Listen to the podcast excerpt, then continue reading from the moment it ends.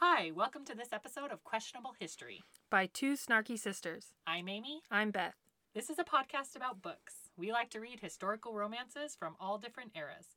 We dive deep to discover what works and what's questionable. As a reminder, we talk about all of the plot points of a book, so if you don't like spoilers, pause now and come back when you're ready. We read books so you don't have to. Let's get started.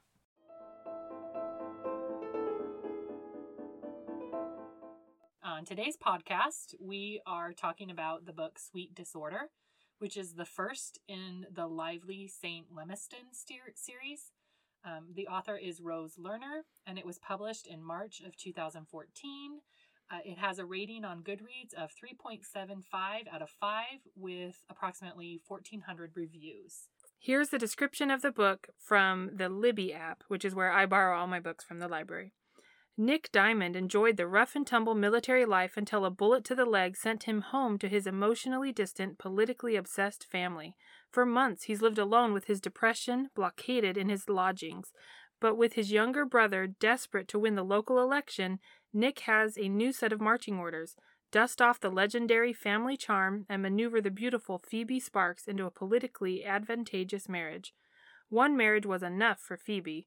Under her town's bylaws, though, she owns a vote that only a husband can cast.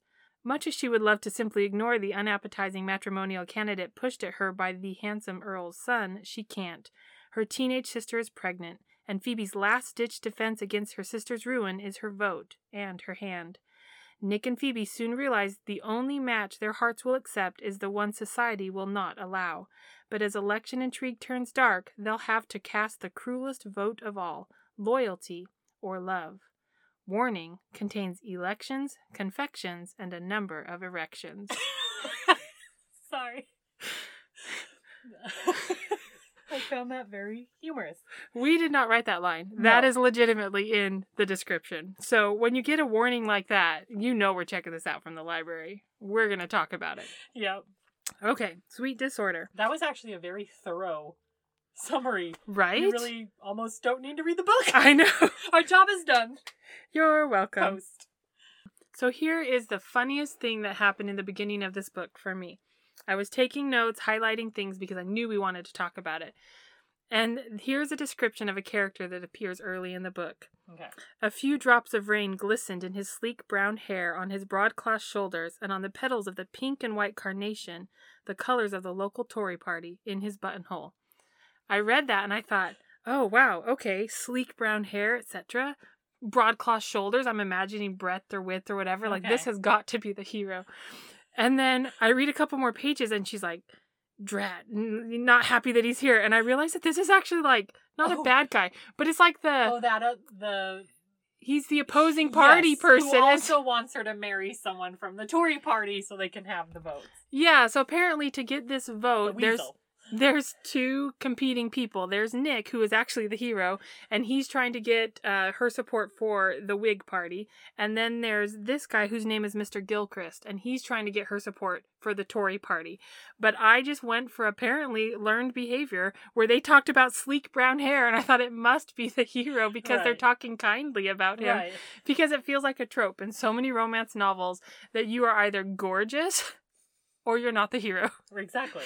Turns out, in the end, I think the reason they were gentle in that description is because he ends up developing what I thought was a really cute relationship Oh, with her pregnant sister. uh, Like- it was my favorite relationship in the book. Yeah. I'm just gonna disclose that right now. They were fun. sweet. They were super cute, and they're very young. Like Yeah. he's only er, 20, 21. And um, the sister uh, is 16. 16. Yeah. Yeah. I thought it was cute. I thought it was a fun a fun subtle one. They didn't Yeah. like shoehorn this Mm-mm. secondary relationship. They had to get kind of stuck together Yeah. and interact in the background and then you realize that they don't hate it. They kind of enjoy it even though they got stuck together and that was a really fun development to read. What do you Yeah, and you, I got the impression that they became friends. yes, because friends they were first. kind of forced together, like Mhm. you said. He uh, probably at first started doing it because he's trying to sway the older sister, um, and then yeah, it was really sweet, and he ends up being the one to save her because Yeah, he's who saves the, the sister from ruin.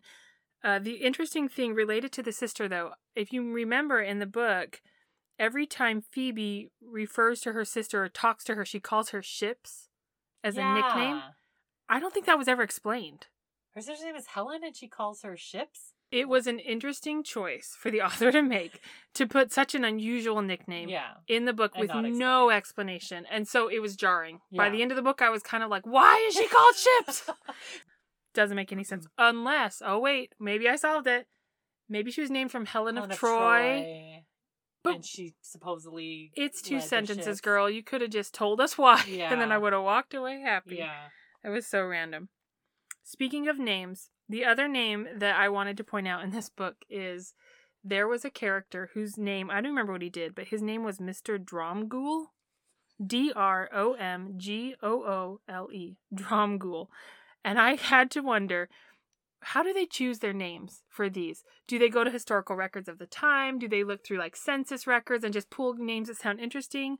Or do they take their Scrabble game and they just shake up all the t- tiles of letters and throw them on the ground and see what lands? Because I don't know. When they're odd names like that, yes, I like to imagine if I wrote a book, I would put people I know in the book. All my characters would be named for like friends or family. right, Um, but but yeah, when you get those really odd last names, that's not.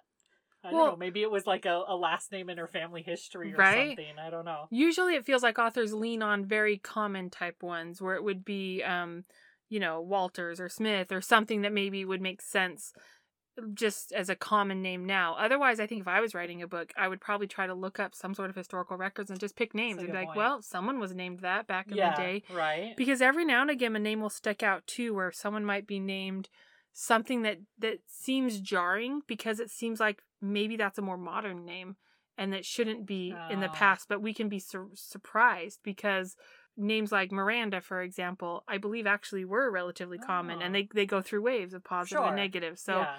rather than falling on the the habit, let's say, of oh, I'm going to name everyone Jane or Mary Yeah. or something like that, and the, Pride and Prejudice rule, Elizabeth, everyone's named names to go. right. I've got five girls.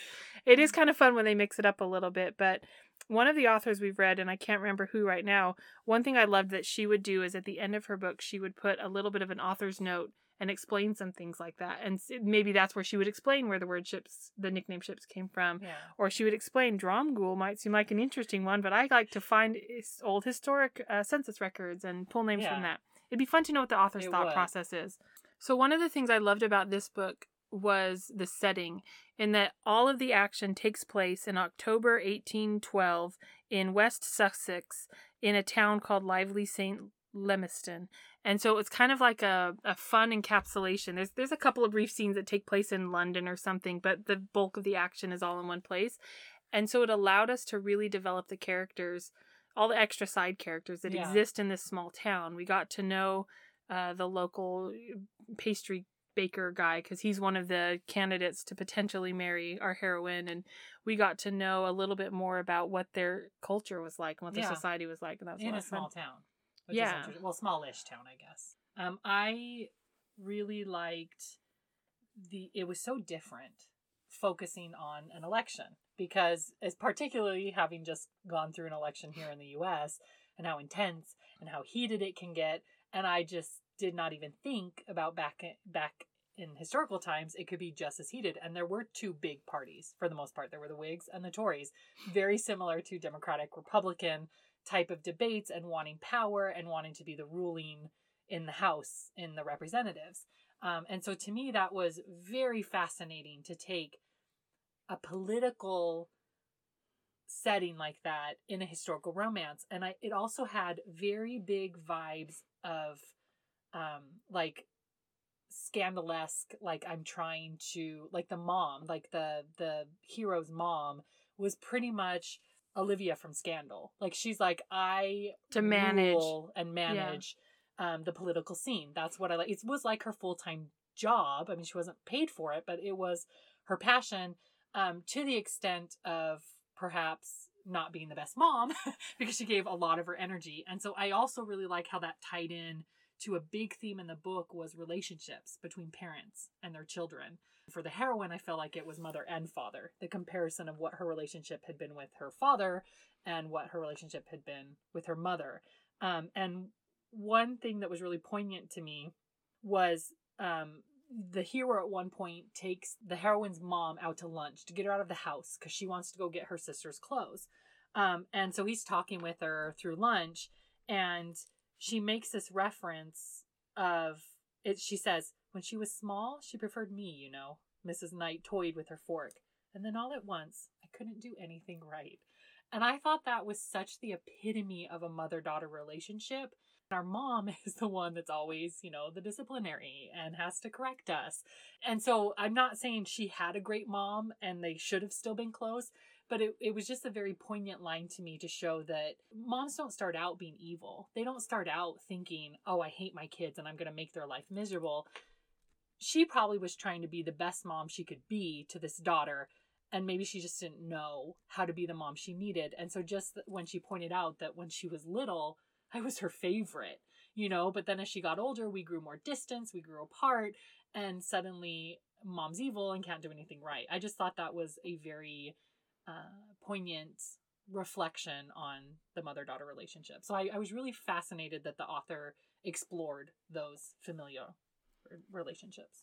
Yeah, it was really well written that way. It was kind of like a book that allowed you to dive deeper, I think, into some of the family relationships above even some of the romances and stuff Yeah. because it let their personal romantic relationship develop but also be affected by Yeah. family relationships which is real life. I mean it wasn't so much the the simple trope of uh oh my dad is you know a stern earl and i'm a we- wealthy heiress or whatever. It was really just about uh, nick talking about how his mom was so focused on politics she was absent half the time and very scared during election season they got 15 minutes a night and that was it with her and things like that and how that affected him Yeah. and how he grew up feeling like he was never good enough Right. because he wasn't the political golden child son for her or whatever.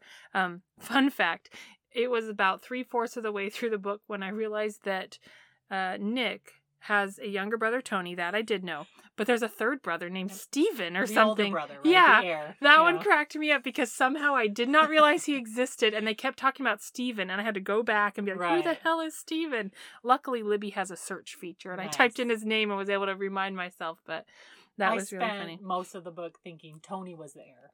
And the oldest right? one. And I was like, but I thought, what about the younger brother? He's running for Yeah. the office. And then I thought, oh no, Tony's the one running. He must be the younger brother.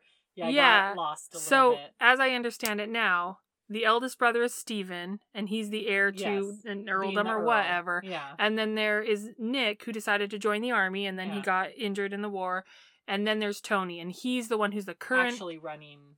run- um, running- Whig candidate, Yeah. right? And so they that's why Nick gets roped in. The mom wants Nick to try to get Phoebe to marry the local pastry chef so that they can vote Whig and vote for Tony. Yeah. is essentially get, what, two more votes?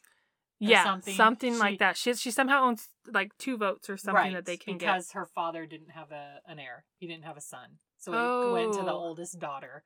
Okay. And thus her spouse, whoever she oh, marries. thank was you. some kind of charter in the town. It, it was like specific to this town. One so of it my might notes. have been made up. I don't know if that was truly history or if the author took creative license and made that part of this fictional town. one of the my notes was specifically about that where i was basically saying how the hell does this work why does she have all these votes why is it by marriage i was so Yeah. confused but it was one of those you do sometimes with a book you just accept it Yeah. okay and you move Alright. on with life Whatever. i'll buy your reality sure so that was a lot of fun I did want to what you were saying about Nick and the relationship with his mom. Um, I like how he recognizes that really that's his motivation.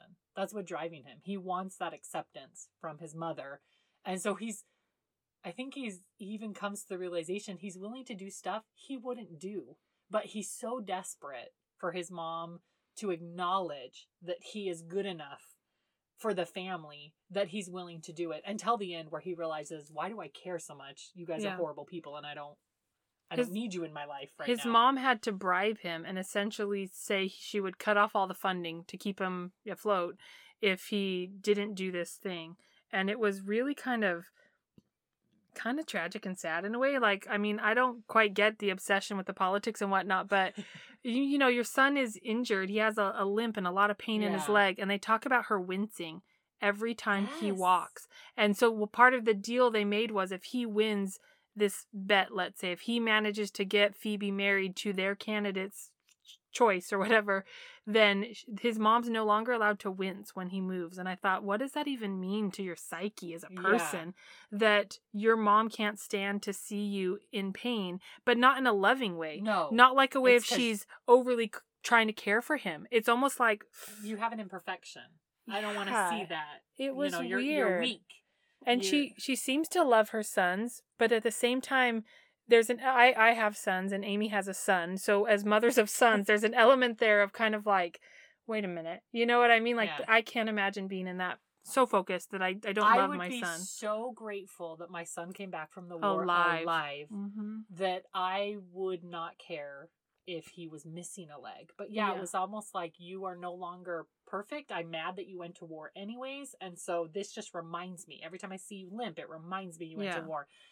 There's a lot of complexity with family relationships. and we learn that Tony, the youngest son, has been viewed as a bit of the golden boy. He's been groomed since he was six or something Yeah. towards a political career. And so we see that disparity. Yes. Nick never felt good enough, and it seemed like Tony was always automatically somehow Yes. good enough. And that must have been hard. Right, especially because he ends up being the villain of the book. If you can say a villain, because there's not a, a trope villain in this book, but they're but they're I mean he's a scumbag. I mean he seduced a young girl and Yeah, so one of the main mysteries, if you will, of the book is who got Ships pregnant? Who got Helen pregnant, right? was it a mystery for you or did you figure it out pretty early on? it was still a bit of a mystery and here's why so phoebe's dead husband had run a printing press with her brother-in-law with his brother right and so there was an unusual aspect in the story of him acting kind of odd and i can't remember his name right now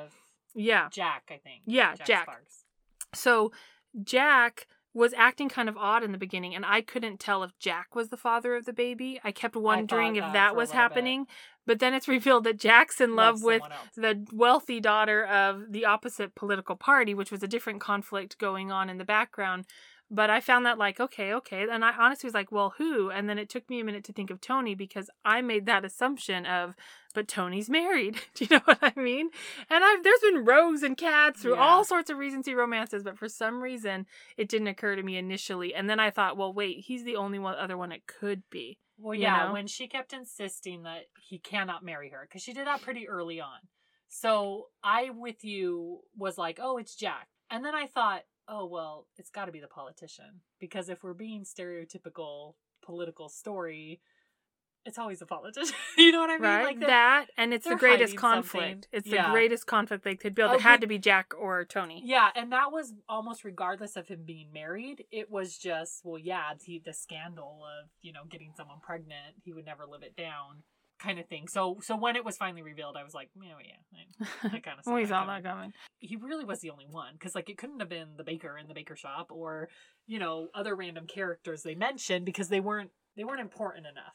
Exactly. Well, and interestingly, with Tony, I did have a thought wondering about his intentions and his feelings because he was acting kind of strange in the book too. And so initially I thought we get to see that he's not happy in his marriage and things like that. And so initially I thought, well, maybe he really is in love with Helen.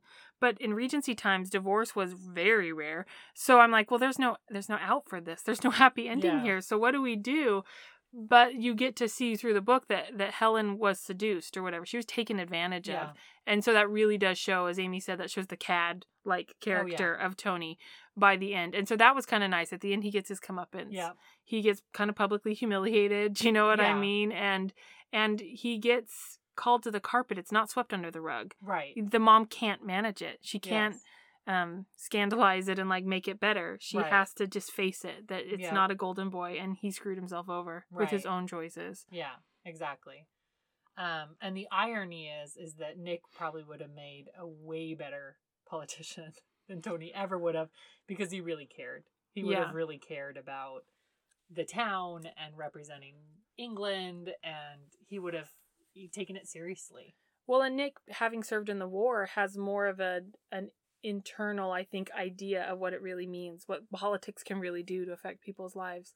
I did love that they show some scenes of Nick and Phoebe working together at the printing press when Yeah. Jack Jack and his girl end up eloping. And during that week they're gone Nick and Phoebe have to take over the printing press for the the newsletter the newspaper. And I found that really fun too because I like to imagine that that's what they're going to do. They're going to help Jack and they're going to kind of build you know in the happily ever after they're going to kind of build that up again. And that will be an outlet for Nick to be able to use some of his I won't even call it political ambition, but some of his interest in politics and stuff to try to make a difference in the world. Because I got the feeling that Phoebe inspired him a little bit to want to step Yeah. up and do something with his life and make a difference for people. Yes. He had kind of been a ship without a rudder or whatever the saying is. I think for a long time. I think that's why he joined the army because he was looking for purpose. And so, yeah, I really like that aspect that she gave him something to focus his energy on because he's really good. I mean, he was really good at what he was doing um, when he came to, you know, convince her and talk to her and befriend her. He's good at that.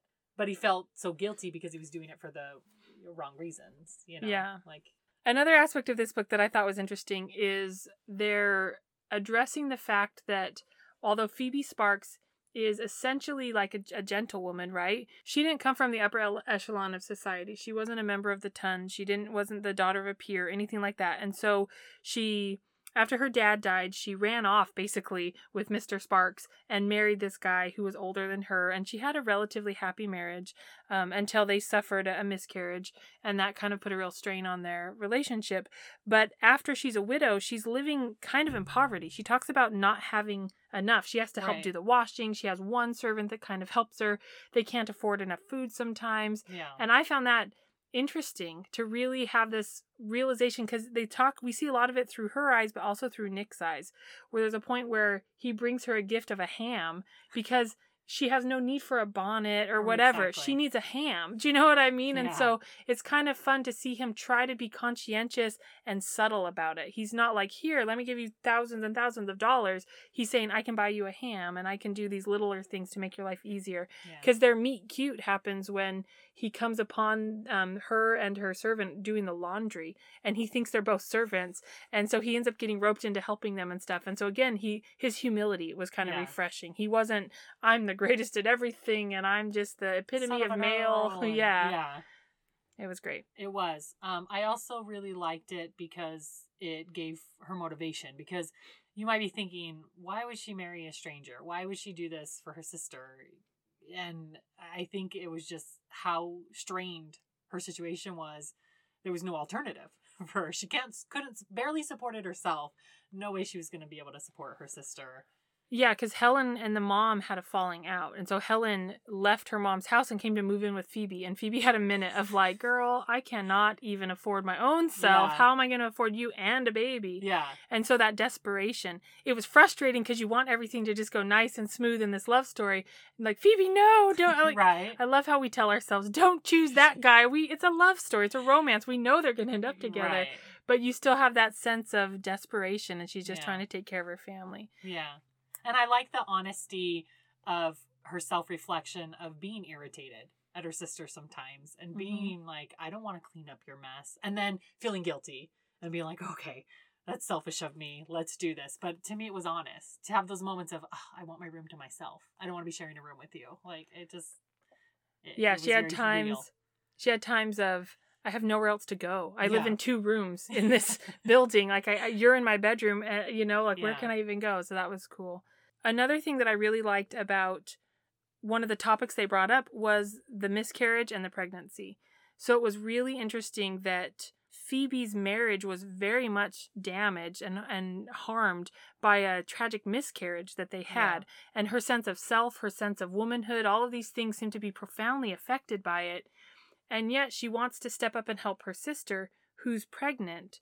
And there was an interesting parts where she would reflect on maybe maybe I'm jealous, maybe I'm hurt, maybe I'm having a hard time with the fact that I lost my baby that I wanted Yeah. and my sister is pregnant in an impossible situation Yeah. where she can't even marry and have this baby. You know, it was really Yeah. interesting that they brought up that topic so honestly Yeah. in a regency instead of just blowing off a, a miscarriage as something that just happened and doesn't affect people. Right. I like how it delved into how it impacted her relationship with her spouse because it is actually very true, statistically speaking, that it can destroy relationships because you're it's such a loss and it's so painful and if you don't know if you handle the grief in different ways and you don't know how to help and support each other through it and i got the impression that her spouse was a more just wipe your tears we got to life moves on kind of thing We got a business to run. Yeah. she needed that time to cope and mourn and that's really what drove them apart um, and so i- it was a very honest stuff and i like how she i like how she can relate to the main character in the sense of you know he ta- there's a scene where he's talking about he shouldn't complain about his limp because he you know he didn't lose his leg or he didn't lose an arm and she's reflecting on how people told her after the baby that she should be grateful that she didn't that the baby went like that instead of there's women that lo- lose full grown children and there's a line that says pain is pain. It hurts. It doesn't matter your love you don't get to say my pain is greater than yours because of the situation and so i just i don't know it was just it was a very real and honest book. Like i feel like this person wasn't afraid to delve into real things and real emotions and i that is one thing i really appreciated about it because it's very different i've never read a regency like this before so it kind of blew my mind in that aspect Yeah, Phoebe went through the loss of her father, whom she loved and was very close with. Then she gets married and it's happy and everything, and then a, a late term miscarriage, a stillbirth, a loss of a child, and then her marriage is fractured. And then she doesn't get the opportunity to ever put the pieces back together No, properly. he dies He gets Pretty sick and he dies within a week of getting sick. Ugh. And then she has all the guilt of feeling like maybe I should have, could have, would have done something different to resolve it. Maybe it's my fault. I didn't love him enough. And just dealing with all of that. And then it's now years later. I want to say it's been like four years or something since the, the death of her Yeah. husband. Um, and so now Helen's on your doorstep and she's pregnant and just all those complicated emotions. But you get the feeling that Phoebe's the type that's like, she's a survivor. Yeah. She's going to keep fighting and working and do whatever she has to do uh, to to figure things out and Yeah. take care of people. Yeah, and I think she feels again back to relationships. So they even kind of del- delve into sibling relationships. She carries that guilt of abandoning her sister to their mom, and she didn't have a good relationship with the mom, and so I feel like that kind of drives her too. Is you know I should have brought you with me, and you were only eleven or twelve or whatever it was when I went. I escaped. I found a man to marry so I could escape my mom basically, and just left you behind. Um, and I think it's so refreshing that guilt is what might drive you. You might not want to do it, but you do it because of guilt or responsibility. And that's just how we are. You're a human. Exactly. And you sometimes make great choices and you sometimes make choices Yeah. out of necessity. Yep. Definitely. Another thing, really, the characters I thought overall were pretty, really solid in this book. Yeah. So the two potential suitors that Phoebe is facing, there's one for the Whig Party, and that's the local confectioner, hmm uh, Mr. Moon, I think was his Yeah. name, and then the other guy for the Tory Party. Can't remember his name, but he's a widow with a with a daughter. And what I also liked about these two characters, just in a broad stroke, is that they seemed realistic. Yeah. They had pluses and minuses to their nature and their characters. Neither one was a cad or an awful person. Uh, they both wanted to marry her. They both wanted to make a relationship, but they were realistic talking about it. They wanted to get to know each other. They didn't dive in.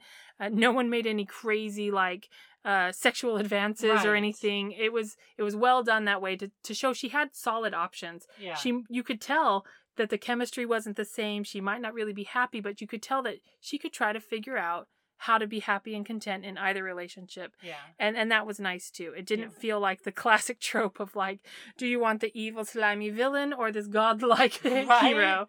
No one had to be bad and the other good. And I really liked how she tried with both, like an actual courting with both. And Mhm. let's find a common ground and let's see, uh, you know, meet me in the middle. You Um, could tell she had been married before and Yeah. she knew that marriage would take compromise and effort and Yes. work. There are a couple things I really liked about the heroine.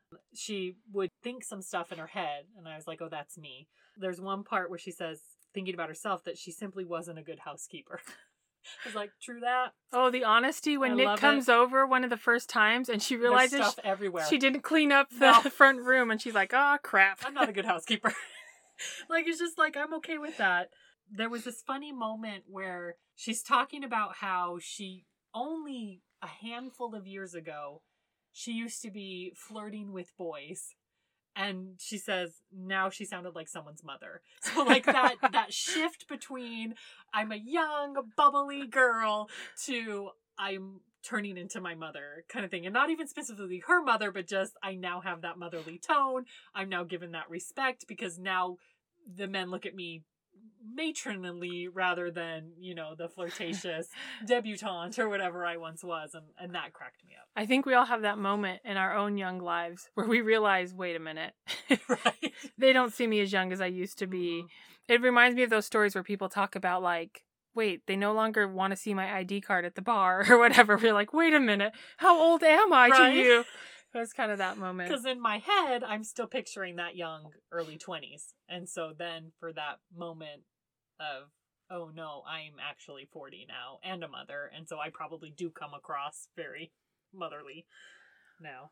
One of the interesting aspects of this book in regards to who the people are physically is that she was described as being rather buxom and curvy. They talked Yeah. about having larger breasts and larger hips and things like that. And it was a nice switch from the very slender waif-like creature, which more power to you if that's who you are, Yeah. right? But it became repetitive in a lot of books I read. And so it was nice to feel like there was an acknowledgement of different shapes and sizes and people. There was actually one scene that I really liked. It was during one of their love scenes, and um, she's topless. And they describe this scene as her breasts pulled wantonly to the sides by their own weight. Right? And And I was like- really what happens to big boobs. Exactly. Hallelujah. She doesn't have the young, taut, firm, perky that are like the classic words we hear. Yes. It was realistic. And yes. and for someone who might have a larger chest, it's like affirming to be Yes. like, oh yeah, I totally know what that means. That's my boobs or whatever. because whatever. remember, they're basically bags of fat. right. So uh, I actually really, re- I actually found this book as a recommendation because, as I was explaining to you, I stumbled on BBW historical romances, and I was like, "What kind of kinky stuff is BBW?" and I looked it up, and I think it's Big Beautiful Women Yeah. is what it stands for, um, because I want characters that have normal body shapes. And what has been frustrating to me, because even in uh, another book we review, Earth Song, she's tall and buxom, but she has a narrow waist. I was like, no, no, no, no, no, no. I want a big woman that is, she can be big breasted, small breasted, but she might have a soft belly. She might have very wide hips or big thighs. Like, I want a real body type, not a Barbie body type. Being, having big breasts does not make you a big girl, in my opinion. There is a difference. Right. Um, so I loved this one because it, I did feel like she was more a plus size heroine. She and okay with that because that's who she was. Um, I know they referenced her as like plump once or something, and and anyone can interpret that whatever way they want. But I almost like that. Besides the breast thing, which I also really like that scene, she doesn't describe the body a lot. She's not like, oh, in her, you know, narrow waist and her long, strong legs. I mean, she might reference that she had strong legs or something like that. I don't remember. But I think the fact that I don't remember how her body was described was Right. so refreshing because it meant we didn't spend pages describing Right. someone's body because it doesn't matter. It shouldn't be about physically what they look like. It should just be about them as a person. So I've always had this thought, which I'm curious what you and, and others might think, but I've always wondered what it would be like to have a romance novel written where they really just don't describe the physical aspects of the characters. They just let us imagine whatever we imagine Yeah. and let that be the person. And and for some maybe that would take them out of the moment, not Maybe. bring them in, but for me it would be almost kind of refreshing for me to just based on their personality, based on Yeah. just who who they remind me of in my own life. I might Yeah. imagine similar body types and just let it be creative and different. Um, because to me, I think it's about what's inside the Yeah. people. It's about the dialogue and the character development and those things that make it really real, fleshed out Yes. people, regardless of their flesh. exactly exactly and i don't mind if it's you know oh she fit perfectly to me because i can imagine any body type fitting perfectly to you it doesn't have to be a certain type of body type to you Right. whoever however this woman is if you love her she will fit you perfectly Exactly. regardless of and- same for the male he could be balding with a pouch does that make sense but if Right. he fit, but if he has a good character on the inside so i do think there's this obsession with with describing hair color eye color body they have to be so muscular because I have yet, I have yet to read a romance where the male. I'll, I'll, I take that back. I have read a historical romance where he started out with a paunch because he was drunk, but then by the end of the book, he's like whipped into shape He's, and has a course, yeah. better, you know, body. But Wouldn't it have been fun though if he just kept the Right? paunch the whole time and, and, and and that was okay because she loved him, you know. So I I would love a book like that that didn't describe the characters at all. I mean, it might be a little weird if there was literally nothing to start my picture, but at the very least, just once. Just tell me once. Hair color, eye color, I'm good. right? That's all I need. That's all I need to know. That's a that's a template, and that it's male or female. Maybe someday we'll write our own you go. romance novel if we get tired of podcasting and reading other people's work. Otherwise, Rose Lerner, if you're listening to this one, feel free to write that book for us. right? Because I just- feel like she would do really well. I think so. at it because that's what she described her characters less, and it was very refreshing. Yeah. Okay, one thing I have to call out for this author and lots of authors is what I like to call a vocabulary boast. and it's when they pull out a word and you read it and you're kind of like, what? I've Yeah. never heard that word. So Yeah. you look it up. I had a couple of those too. So the word for me in this one was tautology. And I thought, what the hell is that? It's a study of something, right? Because it ends in ology. I think so. So the quote is, um, "What a profound tautology." After she had said the quote you did, "Pain is pain; it Right. hurts." So I thought, "What on earth is a tautology?" So I looked it up. Uh, it's a noun, and it is the saying of the same thing twice in different words. Um, and so their example in the dictionary is they arrived one after the other in succession. So when she says Oh, "pain is pain," right. it, hurts. Okay. But it always makes me chuckle because I like to imagine that our authors have a degree in English or they have their favorite thesaurus, and this is how they're finding some of these words they throw at us. But I appreciate it. Keep it up. That way we broaden our vocabulary as well. But it makes me chuckle like you probably got that on your SATs Yeah. or something, and you want to show us you still know what it means. I do enjoy when there are some new words, but I like it to be limited. If I read a book and I'm having to define every fifth word, I'm not going to finish reading it because I just it it I I don't it takes too much time. Then it suddenly became can't do it. homework. Exactly. Exactly. And I've had a book like that where it felt like I was constantly looking up every word and it just wasn't enjoyable. So I did like her because I didn't feel it was overwhelming.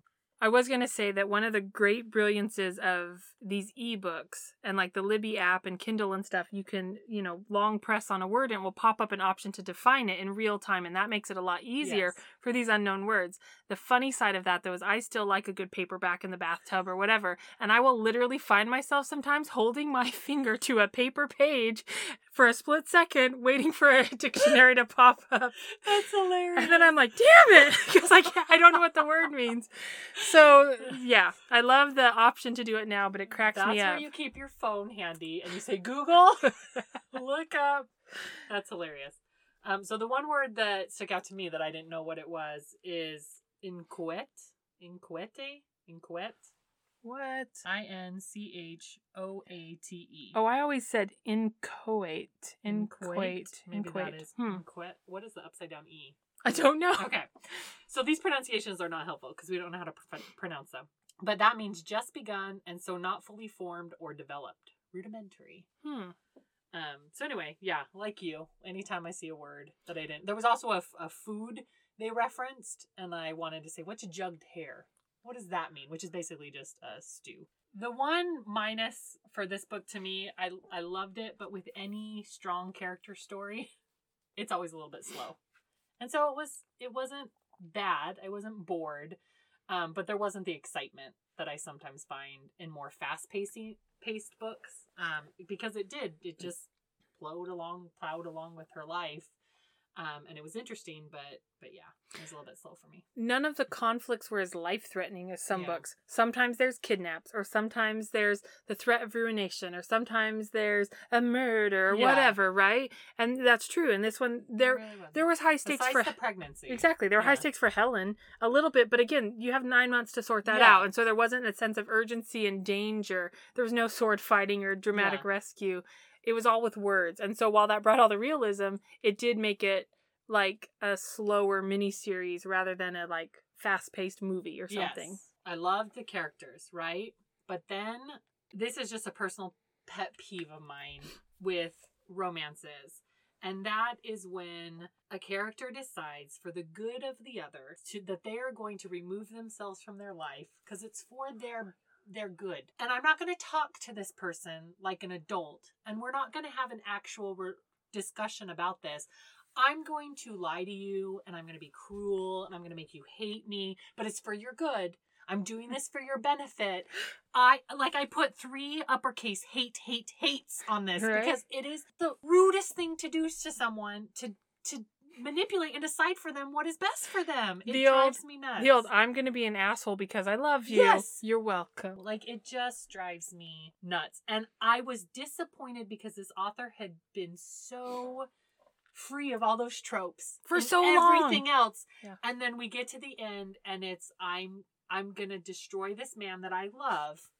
And I'm talking destroy him because I don't want him to know that I'm doing it for him. So like for context, Nick was essentially ready to just be like whatever to his family and Yeah. and marry Phoebe. He loved Phoebe. That's what he wanted. Well, then Nick's mom hears about this. They're they're engaged, Nick and Phoebe. They agreed to marry. Yeah. His mom hears about this and comes and talks to him first and then says she wants to talk alone with Phoebe and then she basically bribes Phoebe to get her to cry off and um Gives her the money she needs to go away with her sister, get that situation resolved without her having to marry right. anyone else. Right. And so Phoebe has to lie to Nick and say she's changed her mind. And that breaks his heart because he was willing to give up everything and suddenly she's not willing to be in it together with him as a real marriage. Yes. You know? Yeah. It seemed very out of character for two people that had been so open and honest with each other, almost to the extreme. And then suddenly she decides this is what's best for you. And and what irritated me is then don't say you're doing it because it's what's best for them.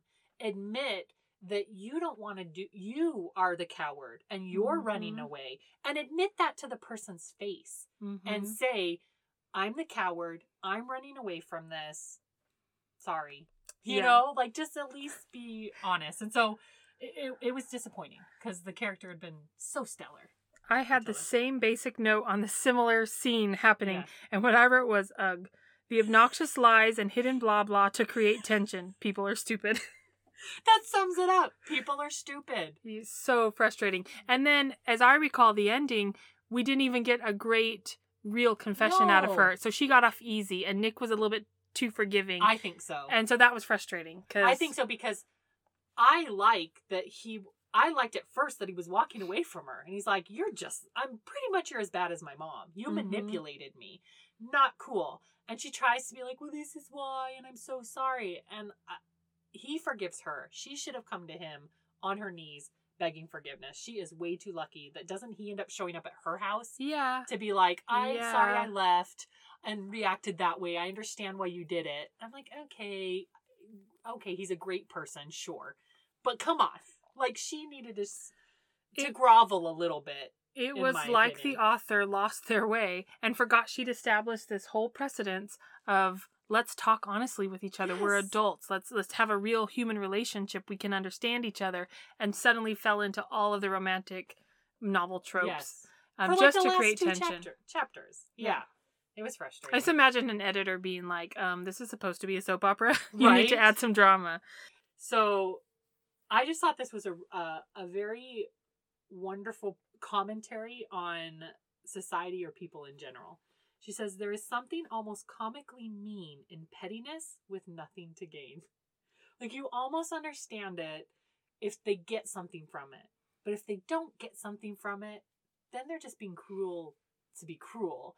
And it's almost one of those that makes you laugh because you're you're thinking what is the point that seems to take a lot of effort i don't know i just again another great commentary on social norms Yeah, I get the feeling that Rose Lerner is a good observer of like human nature. yeah and that she's trying, at least in this book, to bring forward some of the real humanity of people and how that can be to our detriment and to our strength, Yeah. and how the blend of all of us together can make a great little society and stuff. Yeah. Um, so it was a really good book, and I really enjoyed it. I am curious to know what your rereadability scale would be for this book. uh, for this one once was enough for me uh, it was enjoyable i recommend reading it uh, but i don't think I would ever need to read it again because I, you know, like I said, it was just a little bit slow. So I feel like uh, I would remember the story, and so then there'd be no reason to read it again because I would already know exactly what's going to happen.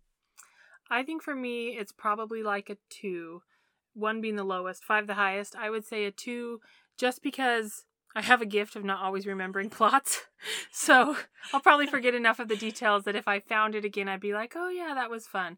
But also, there were some factors that were really confusing for me the first time through. Kind of like, Oh. wait, Mr. Moon, the, the, the confectioner, makes a comment that he'd lose his shop if he doesn't marry Phoebe. And I remember being like, what? Why? What? and so now that I kind of get it, I could see myself reading it at least one more time to, To like let everything, gaps. yeah, everything Yeah. gel. And like, oh, that's what the full story was about. So That's funny. You probably would. You'd be like, "Oh, this make this story makes way more sense now." exactly. Would you read other books by this author? I like her well would actually. I I really did. So this was the first book I had read after a drought of just not being into romance novels for a Oh, while. I go through waves. I get sick of the tropes. I get Yeah. sick of the overt sex scenes. I get sick of sick of the Yeah. Barbie dolls, like, whatever. I do.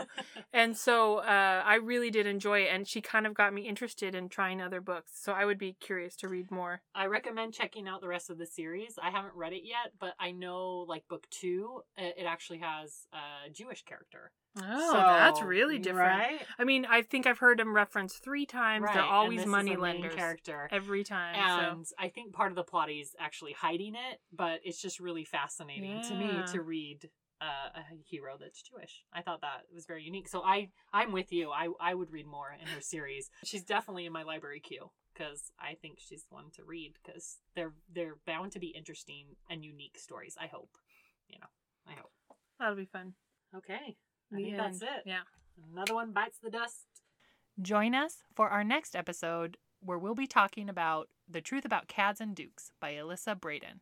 Questions, comments, recommendations? Send us an email at snarkysisterspodcast at gmail.com.